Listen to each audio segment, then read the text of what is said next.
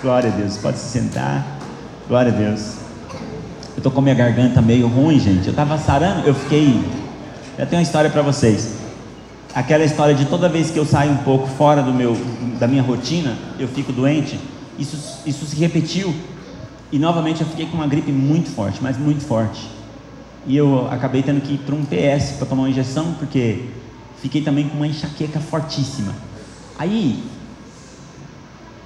eu estava passando por um treinamento e a psicóloga veio conversar comigo. Gente, como é ruim você que trabalha com a fala, que aconselha pessoas, que cuida de pessoas, se deixar ser cuidado. E nesse treinamento a gente conversava todo dia com a psicóloga.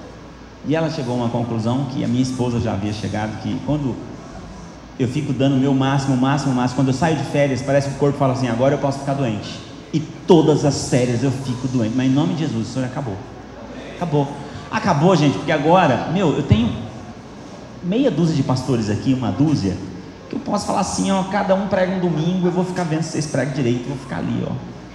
E eu tenho certeza que Deus vai falar. É Deus que fala, não é o homem, né? É Deus que fala. Não foi bom esse mês, gente? Não foi bom ficar um pouco longe do pastor? Foi bom, é bom. É bom a gente ficar, peraí, deixa descansar um pouco o povo, descansar um pouco o pastor. Deu tudo certo. Mas aí quando eu estava sarando da gripe, na última, na verdade foi essa semana de férias que a gente pegou, nós viemos treinamento, a gente foi fazer uma viagem de moto. E subindo a serra, peguei três chuvas. Mas a gente não parou, tava. Aí, olha só, a primeira chuva foi uma delícia, estava muito calor, né? De moto, subindo de Caraguá para cá, até a Tamoios, no final da Tamoios começou uma chuva, né? Aí a gente pensou, a gente para aqui ou a gente continua? Ah, vamos continuar, vamos continuar, nós somos jovens, vamos continuar. Beleza, a chuva veio, a chuva passou. Você sabe como que é, né? Andar de moto na chuva é uma diversão. Você vai, passou a chuva, daqui a pouco você está seco. Você vai a 120 por hora ali e tal seca, né? Daqui a pouco veio mais uma chuva. Aí já não foi tão gostoso. Chuva forte. Vamos parar? Não, vamos embora, né? Já estamos na chuva, não é tão molhado mesmo, né? Bora, bora. Aí a chuva passou, secamos. Chegando aqui no Rodanel, mais uma chuva pesada, mais forte. Aí, gente, foi horrível. Já estava escurecendo, frio, o pingo de chuva parecia uma pedra batendo no capacete, pá, pá, né? Chegamos congelado em casa. Aí a garganta voltou mas foi uma aventura. Você já viveu uma aventura na sua vida? Você precisa viver uma aventura. O que é uma loucura para você? Dar uma volta correndo no Parque Ibirapuera? Vai lá e faz uma loucura hoje. Isso é bom. Criançada, vem para cá. Cadê a criançada? Vamos orar aqui.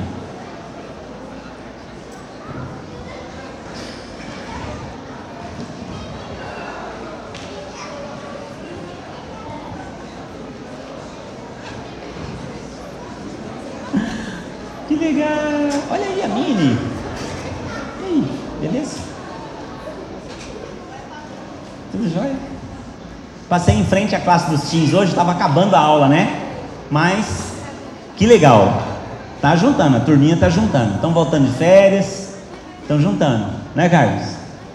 Carlos está pegado aí na escola também, não está não? Glória a Deus. Glória a Deus. Que bênção. Tem mais criança aí?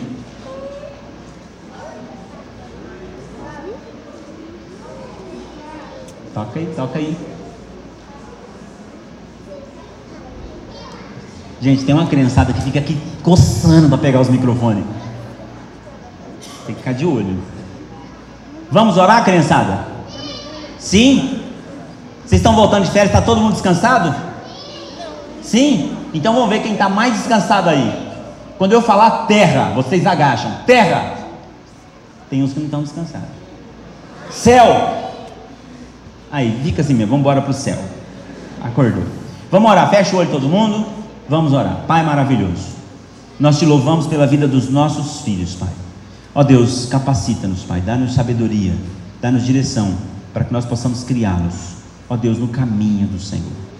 São novas gerações, são pessoas que pensam diferente, e nós queremos ser capacitados pelo Teu Espírito, para conduzi-los pelos Teus caminhos. Em nome de Jesus. Amém, Senhor. Pode subir, gente. Pode subir. Pode subir. Glória a Deus. Fiquei tão feliz, gente, de ver que toda a criançada está aí. vi as filhas do Wagner aí, e eu fiquei feliz de ver que está todo mundo abraçando a causa.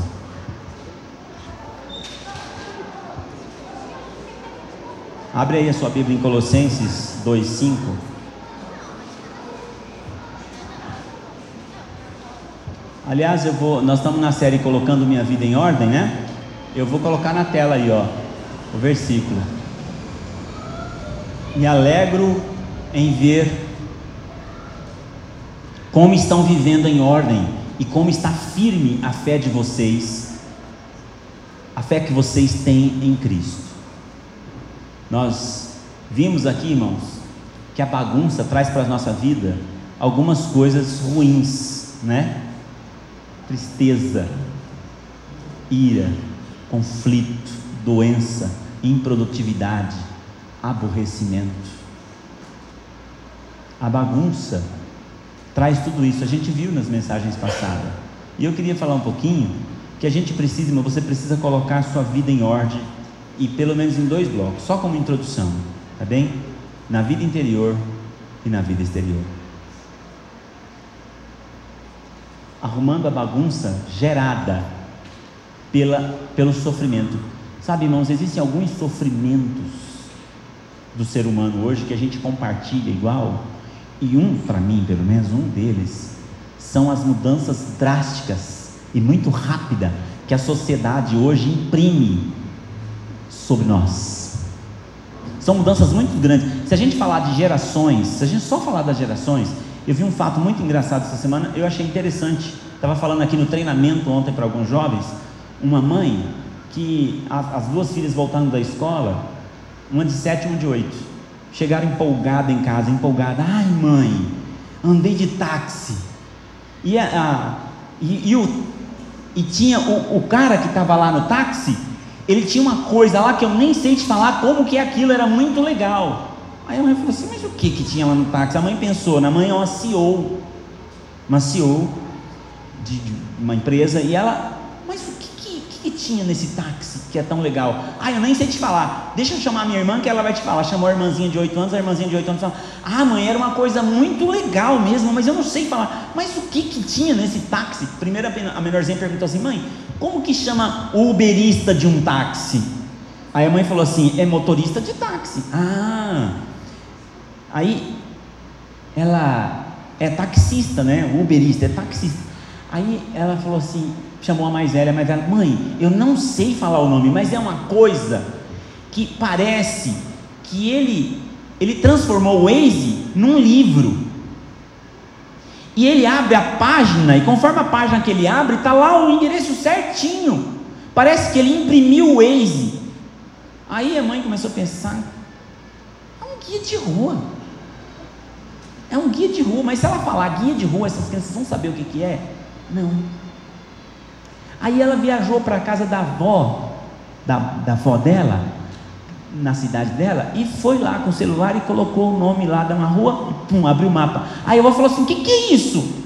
Aí ela pensou, falou assim: vó, isso aqui é o guia de ruas no celular.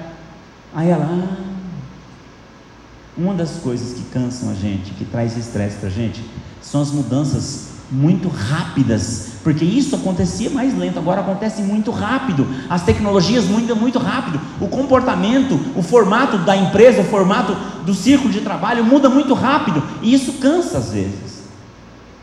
Isso bagunça um pouco a nossa vida. De que, que o pastor está falando? Irmãos, antigamente, quando uma pessoa trabalhava numa empresa, lembra que a gente está falando, colocando a sua vida, colocando a minha vida em ordem. A gente trabalhava numa empresa, você tinha o quê? Você tinha a sua sala. Era assim. Você tinha a sua sala, você trabalhava lá na sua mesa, na sua sala. Depois, sabe o que, que eles fizeram? Tiraram a sala e colocaram as tal de baia para trabalhar todo mundo, não é assim? Todo mundo num, num ambiente só com as baias. Aí, atualmente, o que, que fez? Tiraram as baias, tal da baia, te deram só uma mesa. Mas agora você não tem nem a mesa. Você chega lá, se tiver alguma mesa livre, pega, porque senão alguém vai pegar. Você não tem mais aquele ambiente, aquele espaço confortável, naturalmente você chegava, bom, minha gaveta está aqui, minhas coisas estão aqui, agora está acabando. Tem até algumas empresas agora que tem escritórios que você pode ter o seu escritório, mas assim, o seu escritório é só por determinado período do dia, porque várias outras pessoas só nem usam aquele escritório. Como que é o nome disso? Homework. Cowork, cowork, homework em casa. Cowork. Então você pode trabalhar no cowork, você tem um horário só para você usar ali, depois você sai, porque outro vai ocupar o lugar. Então a gente vive num mundo assim, que essa, essa geração X e a geração Z, por exemplo, eu digo que eu chamo essas duas gerações de gerações milênio, porque uma já nasceu com o iPad no berço, que é a Y, né? já nasceu com o iPad no berço, já nasceu mergulhado dentro da tecnologia. O outro na transição, que seria, por exemplo, as minhas filhas de uh, na faixa de idade delas, né? Geração milênio. Essa geração é, é, é trabalhoso para eles também, por quê? Por que, que causa, dá um certo desconforto? Gente, essa geração nasceu o seguinte: eles editam um vídeo, tá? Um exemplo para você. Eles editam um vídeo. Mas a coisa acontece de forma tão rápida e tal, e a forma deles pensar é tão diferente, que eles também acham que pode editar a vida. É tudo muito abstrato, tudo muito tecnológico mas não dá. No vídeo você pode cortar um pedaço que você não gostou, na vida não dá. Você vai cortar um pedaço? Você vai colocar um pedaço aqui que você não é de verdade, mas as pessoas tentam fazer isso, então vivem uma vida virtual e enganosa. Por quê? Porque nem sempre ou quase nunca aquela vida lá do Facebook não é a vida de verdade. Então fica um mundo quando as pessoas entram nessa vibe dessa tecnologia de forma desorganizada emocionalmente, fica um mundo muito estável e nunca houve tanto suicídio entre adolescentes. Eu vendo um profissional falar, um profissional médico falando, uma pessoa que tem 80 anos hoje, ela tem mais chance e probabilidade de perpetuar a vida dela por mais tempo do que um jovem de de 15 a 25 anos. Gente, isso é uma notícia impactante demais. Impactante demais. As pessoas têm perdido o desejo, o sabor da vida, da vida de verdade, da vida em família. Então, eu estou convidando vocês hoje para a gente pensar um pouco sobre isso e colocar isso em ordem. Me alegro, o Senhor se alegra em ver como estão vivendo em ordem e como está firme a fé de vocês em Cristo. O nosso centro, gente, a nossa base de alegria e âncora de salvação é Jesus Cristo. Onde que está a alegria dessa gente? É Jesus Cristo. Porque o mundo está tão instável também que as pessoas são insaciáveis em busca de alguma coisa que me dê prazer e alegria. Então a gente vive num mundo narcisista, um mundo também hedonista, que as pessoas é tudo pelo prazer e nada de vida de verdade. E o Senhor Jesus traz a gente um pouco mais para o centro. Espera aí, ó, a vida de vocês vem aqui, ó. Vem aqui. Vamos começar aqui. Então, a vida interior é o eu. A Tânia está lendo um livro, O Impostor que Habita em Mim. Esse é um livro que foi recomendado pelos nossos conselheiros. E a gente vive num mundo que as pessoas e o mundo quer ditar que nós devemos ser outra pessoa. E a gente quase que vive para agradar o outro e deixa de viver uma vida de verdade. E você vive tão interessado em mostrar para o outro quem você é, que você se torna um grande nada. Um grande ninguém. Por quê? Porque você é o que os outros querem que você seja. O que os outros, o que você quer que os outros pensem que você seja. E você se torna um belo de um nada. E o Senhor Jesus chama a gente para a gente ser a gente mesmo. Será que o Senhor tem poder, irmãos, de cuidar de nós? Será que o Senhor tem poder de cuidar dos detalhes da nossa vida? Ô oh, gente, o Senhor tem poder. O Senhor tem poder. Ainda como introdução, aviso de introdução, vou te levar para um outro campo de pensamento. Eu estava vendo um programa, é, eu gosto muito de do espaço, de estudar o espaço, de olhar, de ler. Eu estava vendo é, o tipo de comportamento das moléculas do Sol. Por que, que o Sol não se queima? Porque quando as moléculas do Sol se fundem, elas não desgastam, elas multiplicam a energia, que a velocidade é tanta, que elas se fundem e multiplicam a energia. Tem um nome na, na, na física quântica lá, mas o que eu achei interessante é que eles fizeram o seguinte cálculo: se nós pegássemos um minuto da energia solar, só um minuto, um minuto, daria para sustentar toda a vida, a existência na face da terra, por toda a vida da terra. Energia para sustentar a existência humana na face da terra por todo, toda a existência da terra. Um minuto de energia solar. Será que Deus tem mesmo condições e poder para sustentar a nossa vida? Para cuidar de nós? Para dar aquilo que a gente precisa? Um dos motivos, gente, da bagunça da nossa vida e da depressão é que a mídia trabalha os nossos trabalha os nossos sentimentos e as nossas emoções para que a gente viva num sentimento de necessidade constante. De ter algum papo de dois caras brincando assim, e eles falaram assim: ó, oh, gente, quando você vê uma mulher com muita sacola no shopping, ela não está amada. Porque quando ela está amada, ela não quer saber de ficar comprando, comprando, comprando, não. Ela já tem tudo que ela precisa, ela está bem amada. Mas quando ela não tem um amor do lado dela, ela está sempre cheia de sacola, tentando preencher o vazio, e não preenche nunca. Irmãos, quando a gente tem um relacionamento com Deus, e a gente sente o amor de Deus, a gente cai fora desse vazio que o mundo quer impor sobre nós, desse sentimento maligno que o mundo quer impor sobre nós, porque a alegria é um fruto do Espírito, e o inimigo quer arrancar isso de nós de uma maneira sutil e maligna.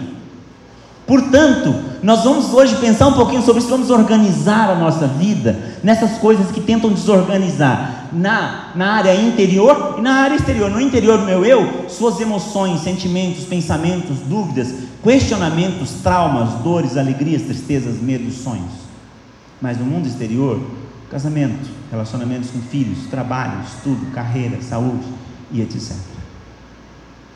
Vamos trabalhar um pouquinho sobre isso. Eu vou caminhar aqui. Eu estava pensando, né? Às vezes a Tânia fala comigo assim, amor, você. Eu vou falar, tá, amor?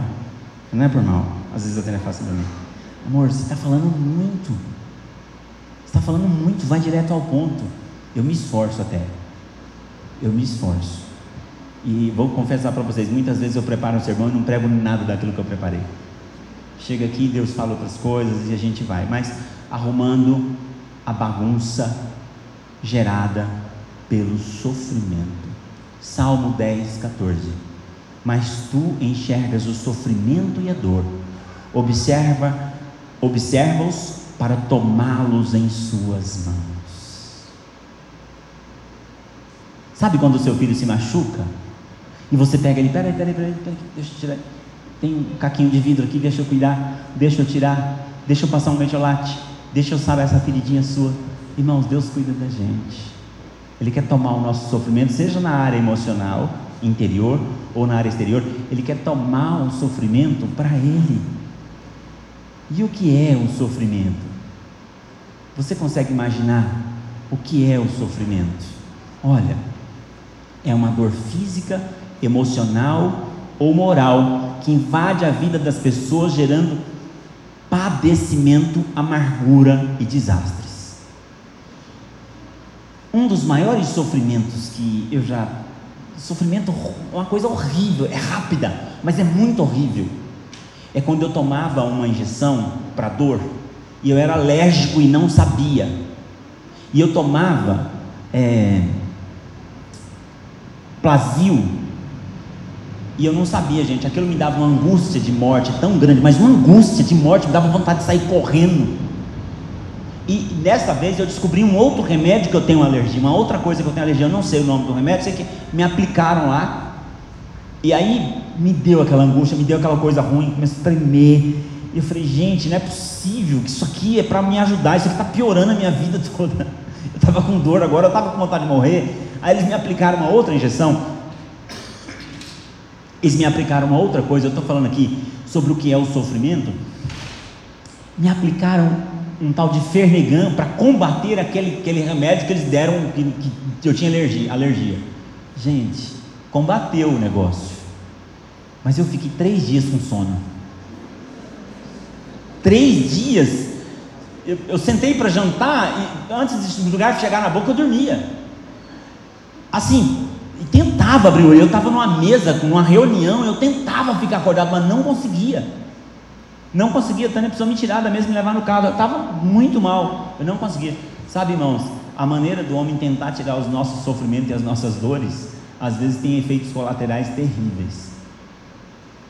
E são áreas que muitas vezes a medicina não alcançou. Deus é o médico dos médicos, Senhor dos senhores, Senhor dos senhores. A medicina é uma bênção, mas existe uma área que só o Senhor pode tirar. Ninguém pode chegar na farmácia e falar assim: me dá uma pílula para angústia, eu quero um remédio para sarar minha depressão hoje. Não tem, irmãos, existe um vazio da alma que só o Senhor sabe preencher e só Ele pode preencher. Então, irmãos, isso é a dor. E de onde vem a dor? Olha, das decepções. Sua vida está toda bagunçada porque você confiou plenamente em uma pessoa e está sofrendo a dor da decepção. Você está decepcionada com seu marido, ou com a sua esposa, ou com o namorado, ou com o noivo, ou com uma pessoa que você fez uma sociedade. Você confiou nela, você acreditou nela e ela pegou e Estava conversando com um americano que está aprendendo inglês e a gente usou a palavra passar o rodo. Ele não entendeu. Passar o rodo estava num contexto que ele não entendeu. Ia pegar uma vassoura ou pegar um rodo e passar o rodo em alguém. Como que é isso? E a gente tentou explicar para ele que era uma, uma atitude ruim. Era uma maneira de enganar o outro. Você foi enganado. Então, o sofrimento vem das decepções, o sofrimento vem das doenças. Quem aqui já não sofreu uma decepção horrível? Quem aqui já não passou por um momento de enfermidade horrível? Né? Às vezes que alguém talvez ficou na UTI como eu. Às vezes que você descobriu uma coisa que você não tinha e de repente aquela coisa te assusta. Um dos maiores sustos de enfermidade para mim foi quando eu desenvolvi vitiligo, que eu já era um, um jovem adulto, 30 e tantos anos, quase 40, e olho no espelho e vejo uma mancha branca e de repente eu achei que era um machucado, que era uma coisa que estava faltando sol, e depois a gente foi descobrindo que não era aquilo.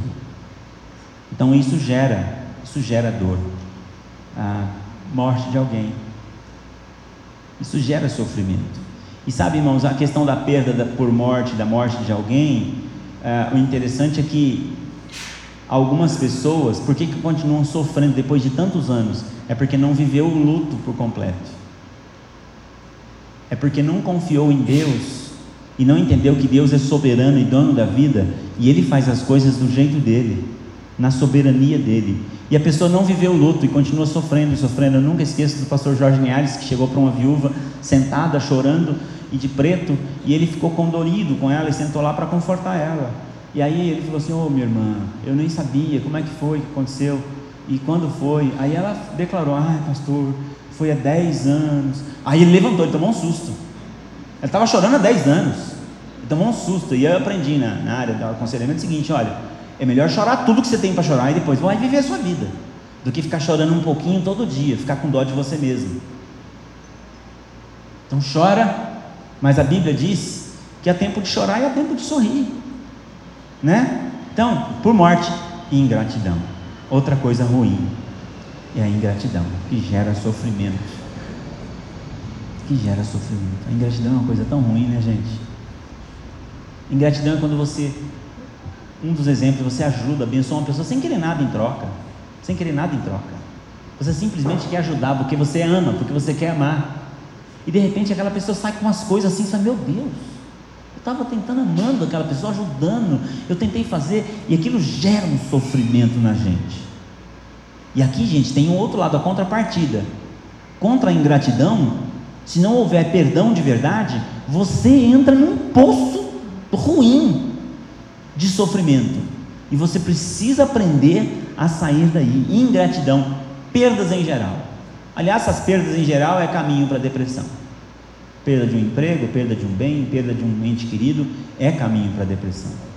E eu queria caminhar com vocês em quatro coisas, bem rapidamente quatro coisas que o Senhor traz para o nosso coração hoje, que a gente deve basear a nossa saída, a nossa vitória, a nossa caminhada de vitória contra esta bagunça gerada pelo sofrimento, tá bem? Não existe dor, gente, não existe dor.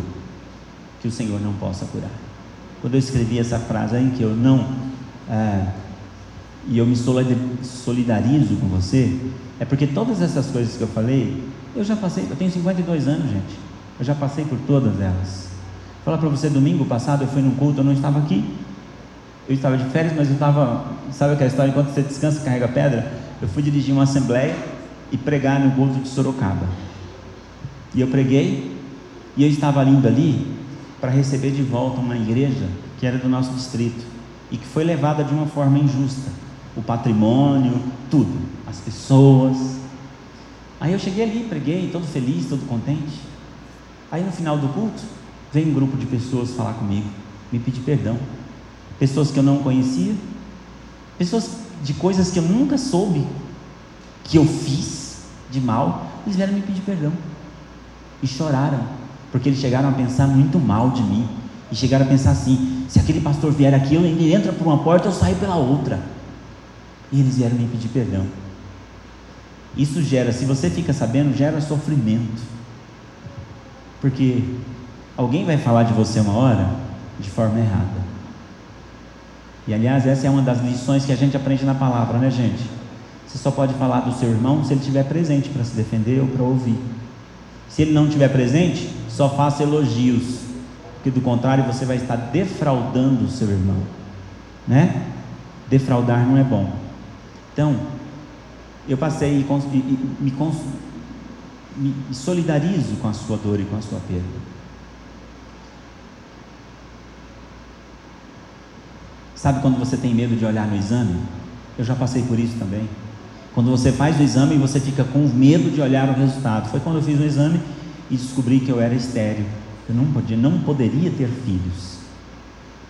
Mas lembra que eu, Jesus, gente, ele pode curar qualquer pessoa e ele pode fazer qualquer milagre. Não existe dor, não existe dor que Jesus não possa curar. O Senhor curou a minha dor de não poder ser pai, me deu duas filhas, que dá trabalho por cinco, brincadeira. Me deu duas filhas que valem por dez.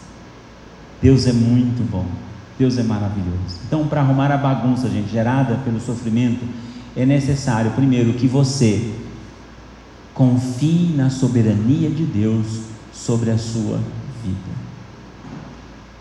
Irmãos, como cristãos, vamos Vamos parar aqui para pensar sobre isso. Como cristãos, ou nós confiamos no Senhor, ou nós não confiamos, irmãos. Nós precisamos colocar isso definitivamente, corrigir esta rota.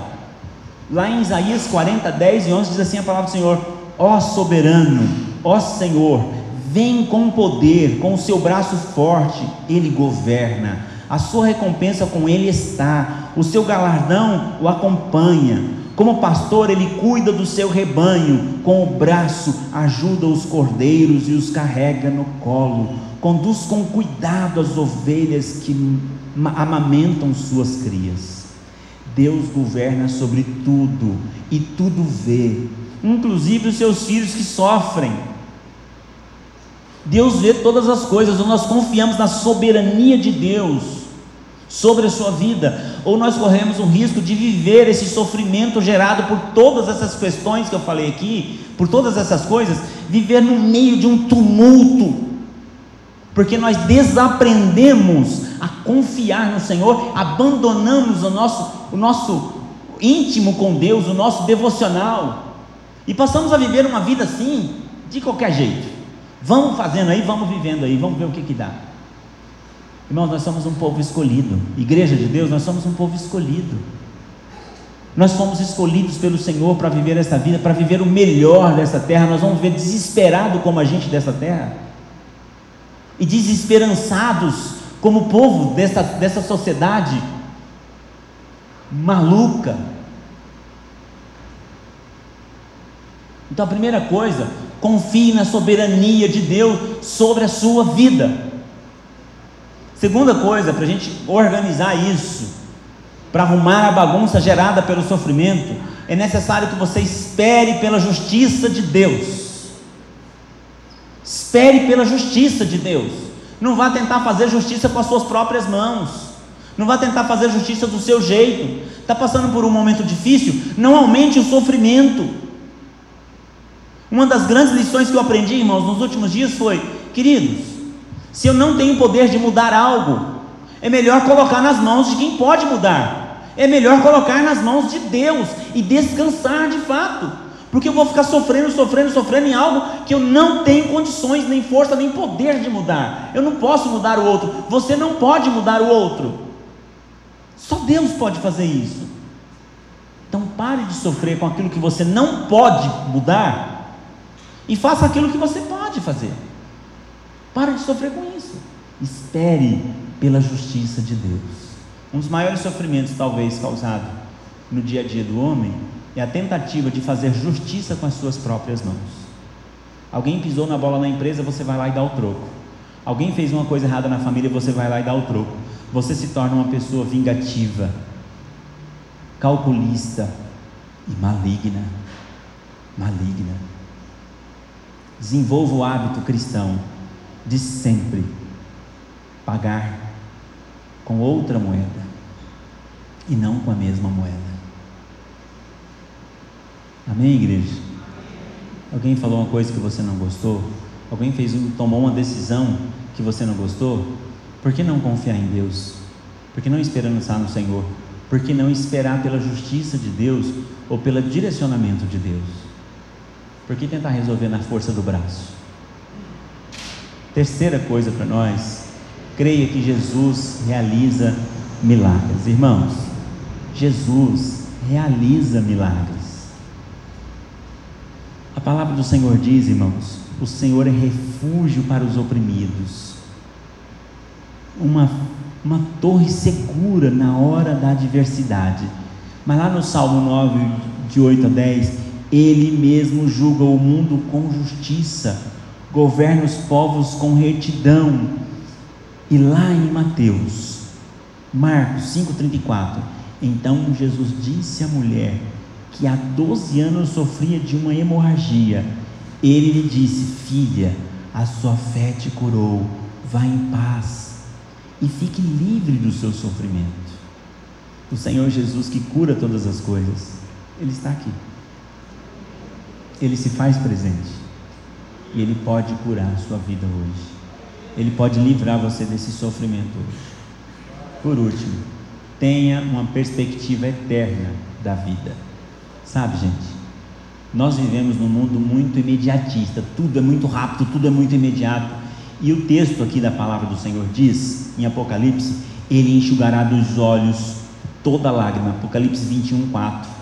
Ele enxugará dos olhos toda lágrima. Não haverá mais morte, nem tristeza, nem choro, nem dor, pois a antiga ordem já passou uma maneira de viver uma vida bem vivida e uma vida gostosa nesse mundo volátil, nesse mundo que muda tudo, nesse mundo que as coisas trocam de repente, é viver nesta confiança verdadeira que nós estamos um, indo para um caminho seguro, que o projeto da igreja e o final da igreja é um final feliz, que nós temos um plano soberano que está guiando a nossa vida e eu não devo me desesperar com as coisas rápidas e os acontecimentos do dia a dia, porque um dia o Senhor enxugará toda lágrima. Essa é a promessa do Senhor. Ele enxugará toda lágrima. Lá em Coríntios 2:9 diz assim: "Todavia, como está escrito, olho nenhum viu, ouvido nenhum ouviu, mente nenhuma imaginou o que Deus preparou para aqueles que o amam. Mente nenhuma imaginou o que Deus tem preparado para aqueles que o amam. Então, gente, tem uma perspectiva eterna da vida. E não que, ai, eu preciso. Parece que você, todo dia você precisa vencer a vida e viver a vida toda. Perspectiva eterna da vida. Caminhe junto com as pessoas, caminhe junto com a família, vá junto. Nenhum de nós, isso é um ditado chinês, nenhum de nós é melhor do que nós todos. Nenhum de nós aqui é melhor do que o grupo junto. Vá junto. Eu queria fazer um convite para você antes da gente encerrar. Você consegue hoje dar quatro passos que pode mudar a sua vida para sempre? Quais são esses passos? Estão aí, ó. confiar na soberania de Deus, esperar pela justiça de Deus, crer nos milagres de Jesus, ter uma perspectiva eterna da vida. Irmãos, há 16 anos eu vim para essa cidade, num sonho de plantar uma igreja. O sonho era muito grande, muito grande. E Deus organizou o meu sonho por partes. Hoje eu estou vendo parte do meu sonho realizado aqui. Eu olhei aqui para a galeria, ver se a galeria cheia, mas eu vi uns meninos ali, que são todos futuros pastores dessas igrejas que nós vamos plantar. Amém? Amém, Gisaldo? Amém, Gabriel? Amém, Gabriel. Você está tá no caminho, irmão. Pastores das futuras igrejas que nós vamos plantar nessa cidade. Amém, Tarcísio? Amém. Glória a Deus. Glória a Deus. O sonho continua. Deus continua a cuidar de você e cuidar da sua vida. Eu não sei qual é o motivo ou o sofrimento que tem bagunçado o seu dia, que tem tirado o seu sono à noite, mas eu sei de uma coisa: o Jesus que cura, Ele está presente.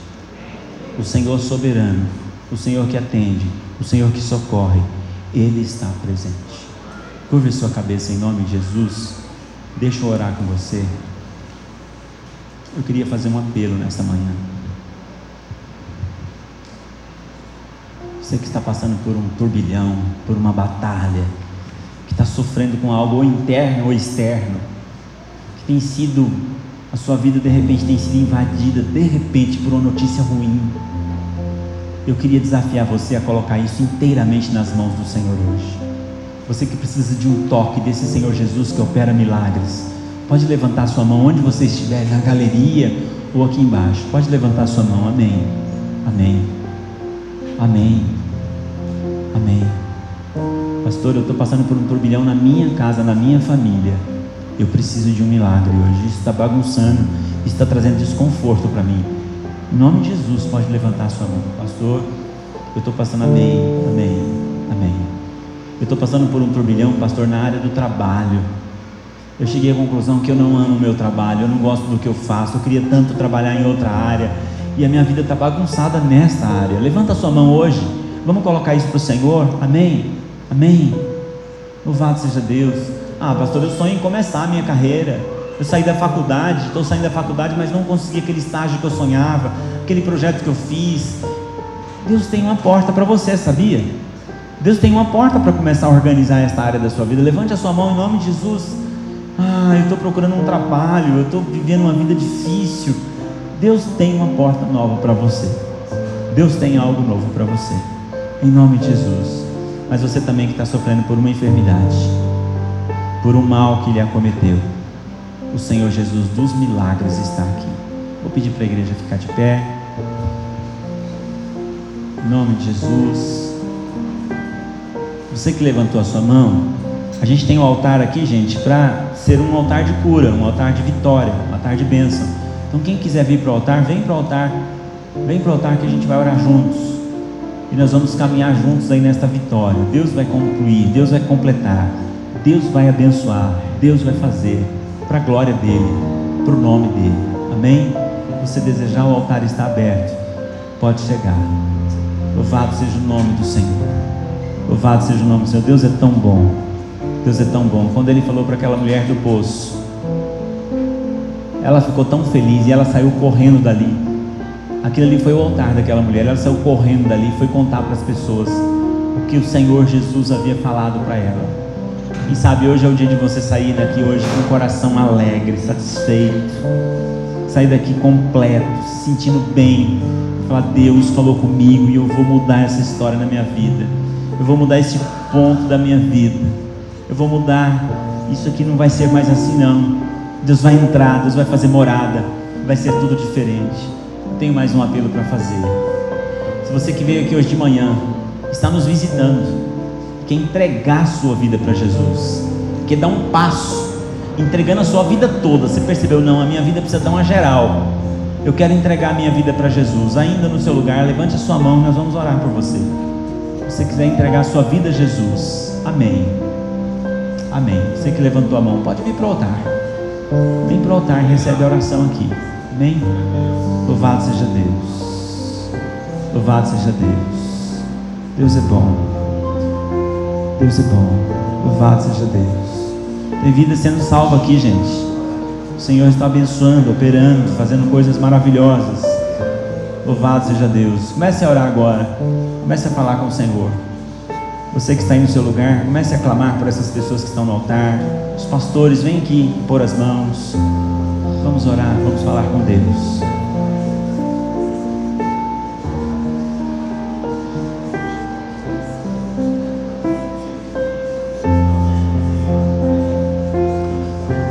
Pai maravilhoso, em nome do Senhor Jesus, Senhor conhece, Pai, essas pessoas aqui. O Senhor conhece, Pai, a história, a vida, o coração de cada uma delas. Pai querido, o Senhor conhece, Pai querido. E o Senhor sabe, Deus querido, qual é a dor, onde está a dor, onde está o sofrimento, onde está a tristeza instaurada, onde está o pensamento, Pai querido, contrário, avassalador, Onde está a ferida? Onde está doendo, Senhor? O Senhor sabe onde está doendo. Senhor pode, Pai, mudar essa história.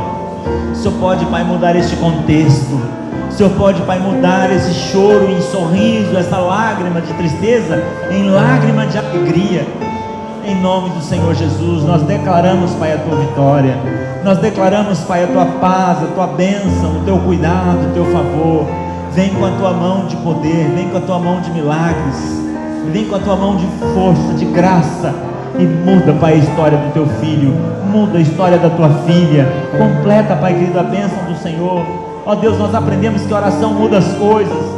Nós estamos clamando a Ti nesta manhã, Pai, pedindo que o Senhor mude as coisas, que o Senhor mude esse sentimento, essa angústia, esse sentimento ruim, Pai, que tem afligido a tua filha, que tem, ó Senhor amado, esse impostor, Pai, esse pensamento impostor, que tenta tirar a alegria e o sorriso do teu filho, que tenta trazer, Senhor amado, ó Deus, controvérsias e até mentira e engano a respeito da tua pessoa e da tua grandeza e do teu milagre.